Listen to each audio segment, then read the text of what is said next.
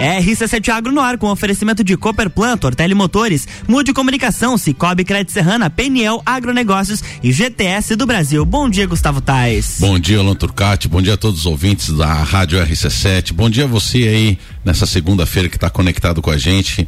Nós somos Gustavo Tais e Maíra Juline e a gente toca esse programa chamado RC7 Agro para conectar você com o mundo do agronegócio, principalmente aqui na região da Serra Catarinense. A gente sempre tenta estar tá trazendo assuntos de pauta que são de interesse da comunidade. A gente pega toda a região do Amores.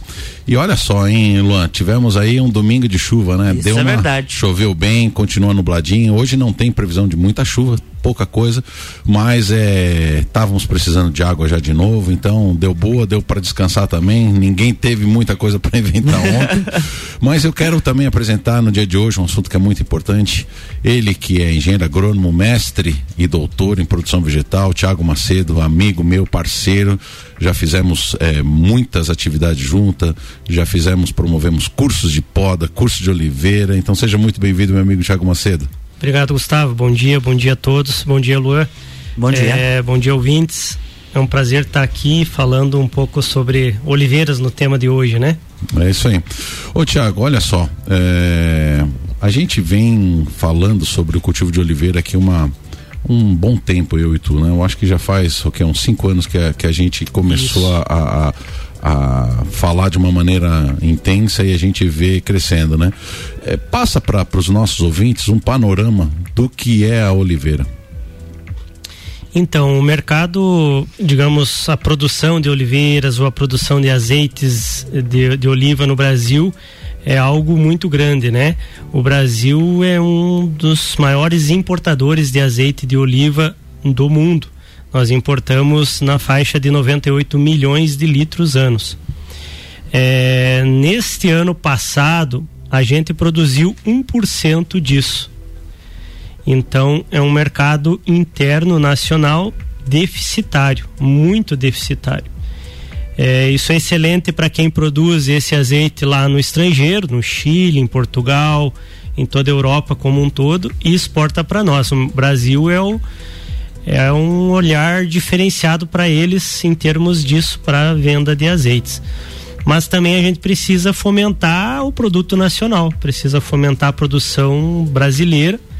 É, vem expandindo cada vez mais. Rio Grande do Sul é um dos estados destaque na produção de, de oliveiras. Esse ano também uma nova produção recorde. O pessoal está falando aí na faixa de 400 mil litros é, um crescimento bem considerável do ano passado para este ano.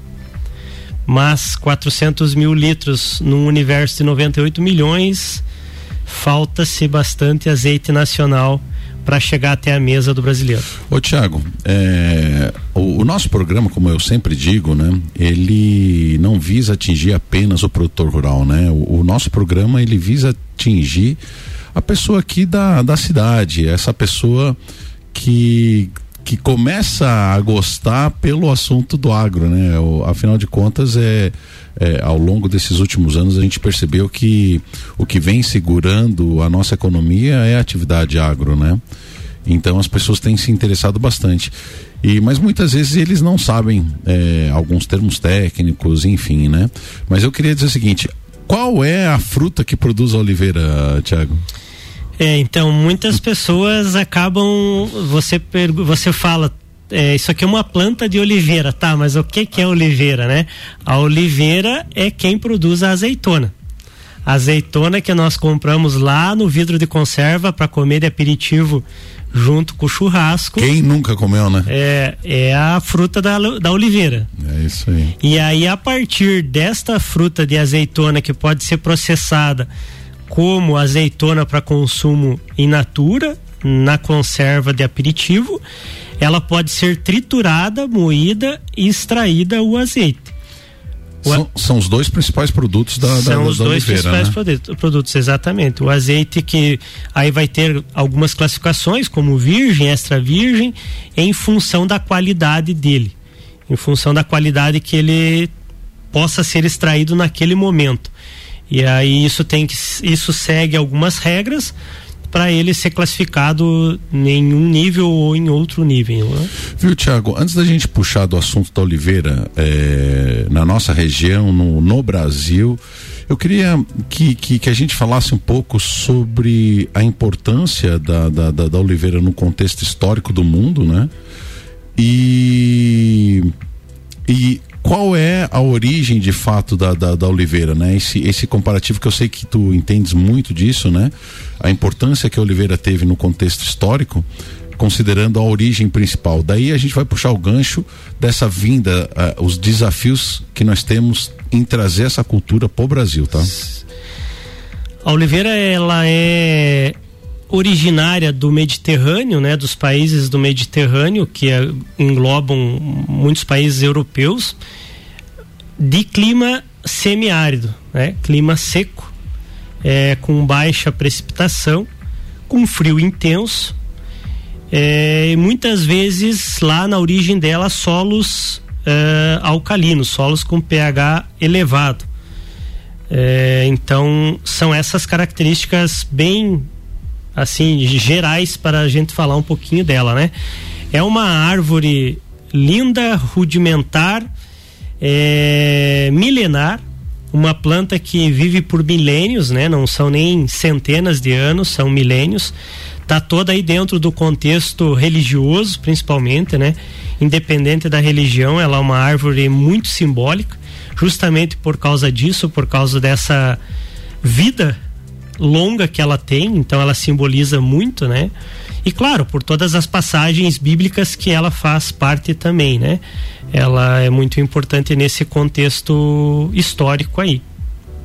Não, pois é, era isso que a gente queria queria buscar, né? E, e, e quando, Tiago, que a gente tem na história o começo da utilização do fruto é, as referências é, das primeiras utilizações foi ele no consumo in natura ou já foi na, na, na, no desenvolvimento do, do, do, azeite? Já foi no desenvolvimento do azeite, né? Lá no, nos impérios, é, nos primeiros impérios, nas primeiras uh, relatos de que você já consegue hoje uh, com os historiadores aí ter fósseis de de barricas, de coisas do gênero, já se comprova que naquela época já existia extração de azeite, né? E ele era usado para diversos fins, como é, para usar na, na, pele como forma de saúde, de tratamento de, de, de, de, pele, ou mesmo no processo de, de alimentação, né? E então ele é muito histórico mesmo o uso do azeite, né? Legal. Ô Tiago, é, olha só, agora vamos entrar um pouquinho ah, daí da vinda da oliveira.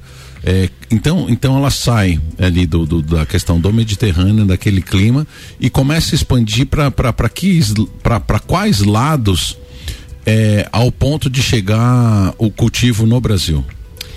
Tem relatos uh, no Brasil que ela já veio com, a, com, a, com o descobrimento, né? Logo após o descobrimento, ela, ela veio junto com, com os, os, os colonizadores, vamos dizer assim, e até teve em algum momento que a coroa portuguesa eh, proibiu de ser cultivada no Brasil, porque eles tinham medo da competição eh, com a produção que já era existente na, na Europa, principalmente em Portugal, é, né? Portugal produz bastante. Produz muito. Oliveira, Portugal produz bastante, é um dos, né? dos, principais países. Não, e na verdade na época lá o, a coroa portuguesa sabia que era o novo mundo, né? Tudo que produzia aqui dava certo, enfim, muito da agricultura que trouxeram aqui dava certo. Poderia é... competir com eles no mercado internacional como né, um produto além do país deles que pudesse estar tá competindo no mercado. Então, uhum. nesse momento houve a proibição, né? Legal. Luan Turcati, vamos adiantar esse break que eu vamos. quero puxar aí a questão da produção da oliveira eh, no Brasil, daí. Vamos lá. RC7712, estamos no Jornal da Manhã com a coluna RC7 Agro. Tem o um oferecimento de Cooperplan, Cooperativa Agropecuária do Planalto Serrano. Muito mais que compra e venda de sementes e insumos. Aqui se fomenta o agronegócio. Tortelli Motores, a sua revenda estil para lajes e região. Mude Comunicação, agência que entende o valor da sua marca. Acesse mudecomagente.com.br. Cicobi Crédito Serrana é digital e é presencial. Pessoa física, jurídica e produtor rural, vem pro Cicobi. Somos feitos de valores. PNL Agronegócios, inovação, confiança e qualidade. E GTS do Brasil, nossa força vem do agro.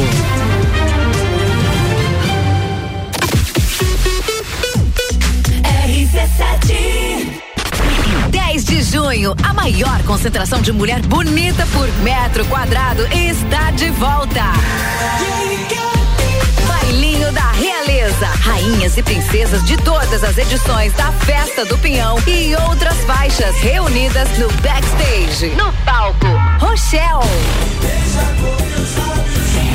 Eu sei que tu dança. E DJ Zabot. Ah, e de quebra tem raça negra e menos é mais no palco principal.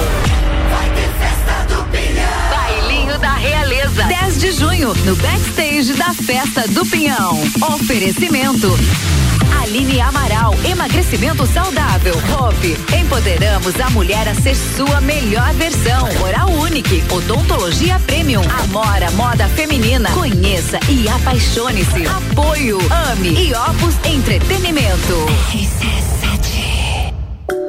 Amigo agropecuarista, a PNL Agronegócios já conta com toda a linha de pastagens de inverno, sementes de aveia, azevém, trevos e outras. Também contamos com uma linha completa de fertilizantes, calcário e rações. Estamos localizados à margem da BR 282, ao lado da LS Tratores. Telefone para contato 49 3224 4111. PNL Agronegócios, inovação, confiança e qualidade. A temperatura caiu e os preços na Tortelli Motores também. A motosserra mais querida da Steel está com preço imperdível. MS 170 por apenas 999 à vista. Isso mesmo, por apenas 999 à vista. O motosserra mais completo da Steel te proporciona leveza, potência e agilidade para o seu trabalho, sendo ideal para cortar aquela lenha que vai te manter aquecido durante o inverno. Essa você não pode perder. Tortelli Motores, sua revenda Steel para lajes e região. Sete. Ao abrir uma nova conta no Cicobi Cred Serrana, agora você já ganha 20 reais de cota capital. A associação à cooperativa pode ser por meio digital ou presencial. A promoção vai até 30 de junho. Não perca! O Cicobi Cred Serrana tem os mesmos produtos e serviços de um banco, mas com vantagens que só o cooperativismo de crédito oferece, porque no final do ano os resultados positivos são divididos com os cooperados. Venha fazer parte de um sistema que promove justiça financeira e prosperidade. Cicobi Cred Serrana. Faça parte. O setor agropecuário da Serra Catarinense encontra na Cooperplan o seu parceiro de negócio. A Cooperativa Agropecuária do Planalto Serrano é muito mais que apenas a compra e venda de sementes e insumos. Aqui se fomenta o agronegócio. A cooperativa está aqui sempre com você, fortalecendo a empresa e o associado. É a nossa tradição, uma parceria de vida, pois temos raízes na mesma terra. Conheça melhor a Cooperplan 3226-0515, na área industrial de Lages. RC7716, estamos de volta no Jornal da Manhã com a coluna RC7 Agro, que tem o oferecimento de GTS do Brasil, nossa força vem do agro. PNL Agronegócios, inovação, confiança e qualidade. Cicobi Crédito Serrana é digital e é presencial. Pessoa física, jurídica e produtor rural, vem pro Cicobi. Somos feitos de valores. Mude Comunicação, agência que entende o valor da sua marca. Acesse mudecomagente.com.br. Tortelli Motores, a sua revenda estil para lajes e região. E Cooperplan, Cooperativa Agropecuária do Planalto Serrano, muito mais que compra e venda de sementes e insumos, aqui se fomenta o agronegócio.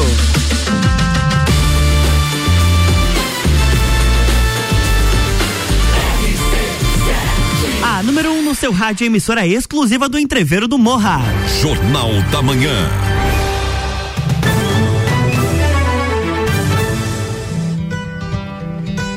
Estamos de volta, bloco 2, Gustavo Tais. Estamos de volta na Trucate. Eu sou o Gustavo Tais, estou aqui conduzindo no dia de hoje o RC7 Agro, entrevistando é o engenheiro agrônomo Tiago Macedo, ele que é mestre e doutor em produção vegetal e hoje representante da Agromilora que faz principalmente a produção e micropropagação de porta-enxertos aí das diversas culturas, inclusive oliveira, que é o tema de hoje. Oliveira, para quem está em dúvida o que, que ela produz, nós falamos no primeiro bloco, é a árvore que produz é, as azeitonas, uma árvore que dura milênios e por conta disso ela é tão importante em toda a história da humanidade, né? Com passagens em qualquer livro de história, assim como na no livro mais lido do mundo, que é a Bíblia, né, Tiago? Bem isso.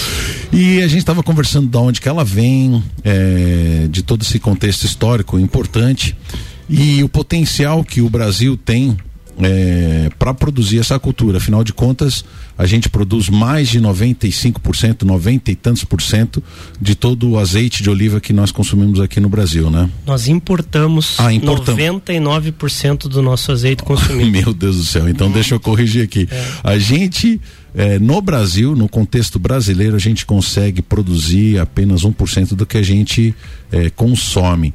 E mais um detalhe: pelo que parece, desse 1%, é, o Rio Grande do Sul é quase responsável por meio por cento dessa produção, isso, isso mesmo, Tiago? Ma ou mais, né? Ou mais, né? É, são dois estados no Brasil que se destacam, que é Rio Grande do Sul e Minas Gerais.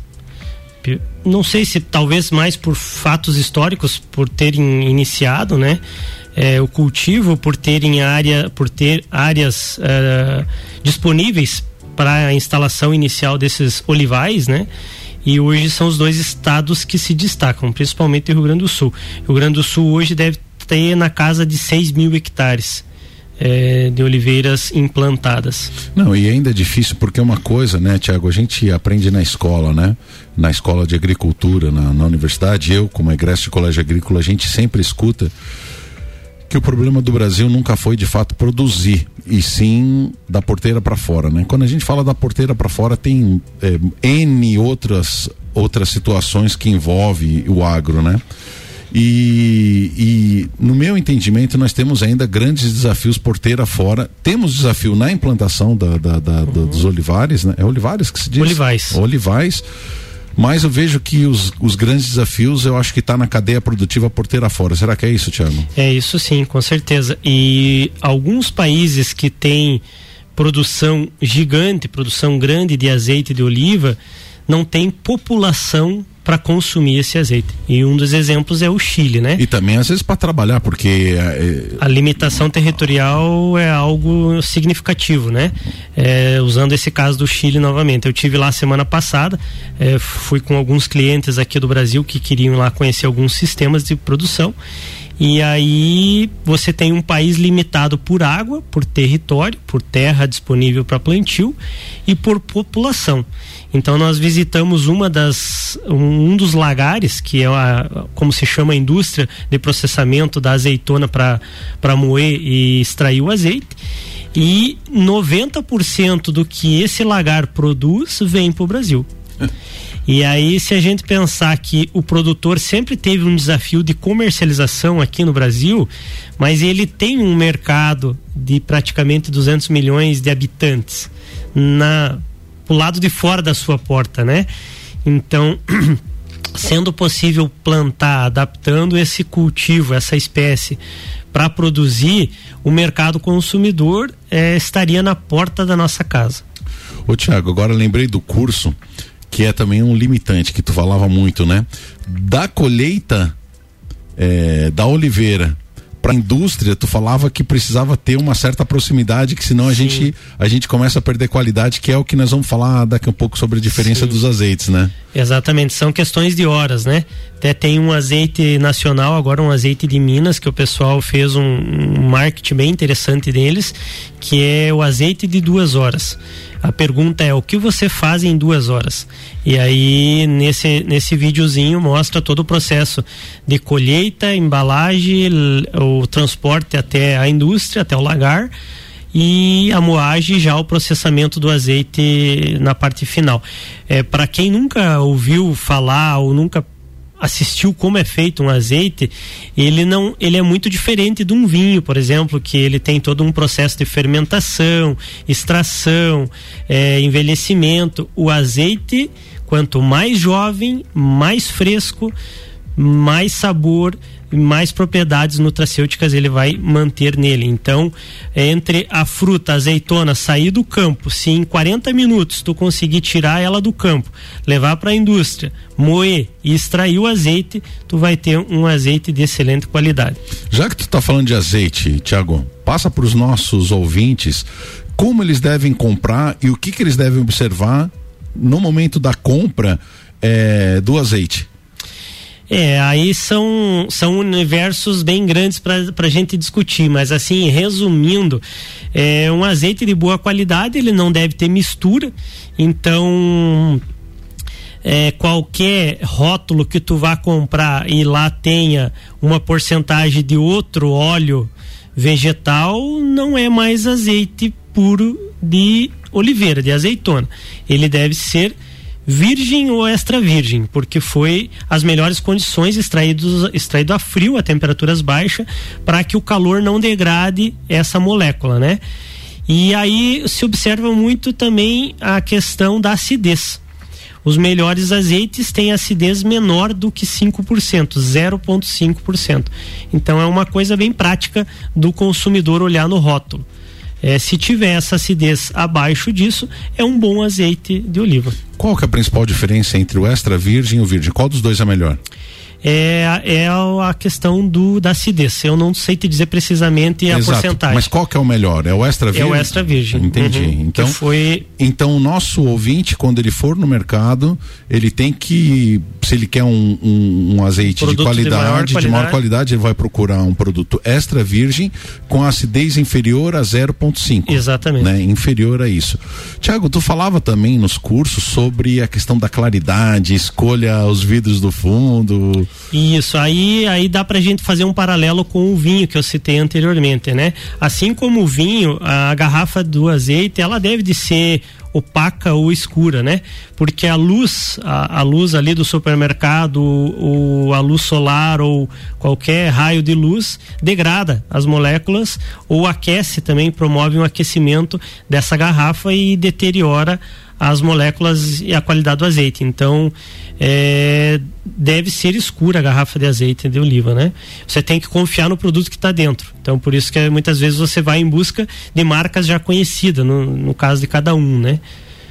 Ô Tiago, e, e outro assunto que eu quero abordar de maneira rápida é o seguinte: em países que já tem um consumo mais apurado do, do, do azeite de oliva, o azeite de oliva já é comercializado lá por variedade, assim como hoje eh, nunca se imaginava que nós pudéssemos chegar a esse ponto, né? O, o, o cliente, o, a pessoa que gosta de vinho, por exemplo, aqui já na Serra, ele já procura, já procura os vinhos da região, um Cabernet, nomes conhecidos, né? um Cabernet, um Malbec, um Merlot, né? Um Sauvignon Blanc, né? Que, que é a, a, é a queridinha da, da região Da Serra. serrana, né? Uhum. Da Serra.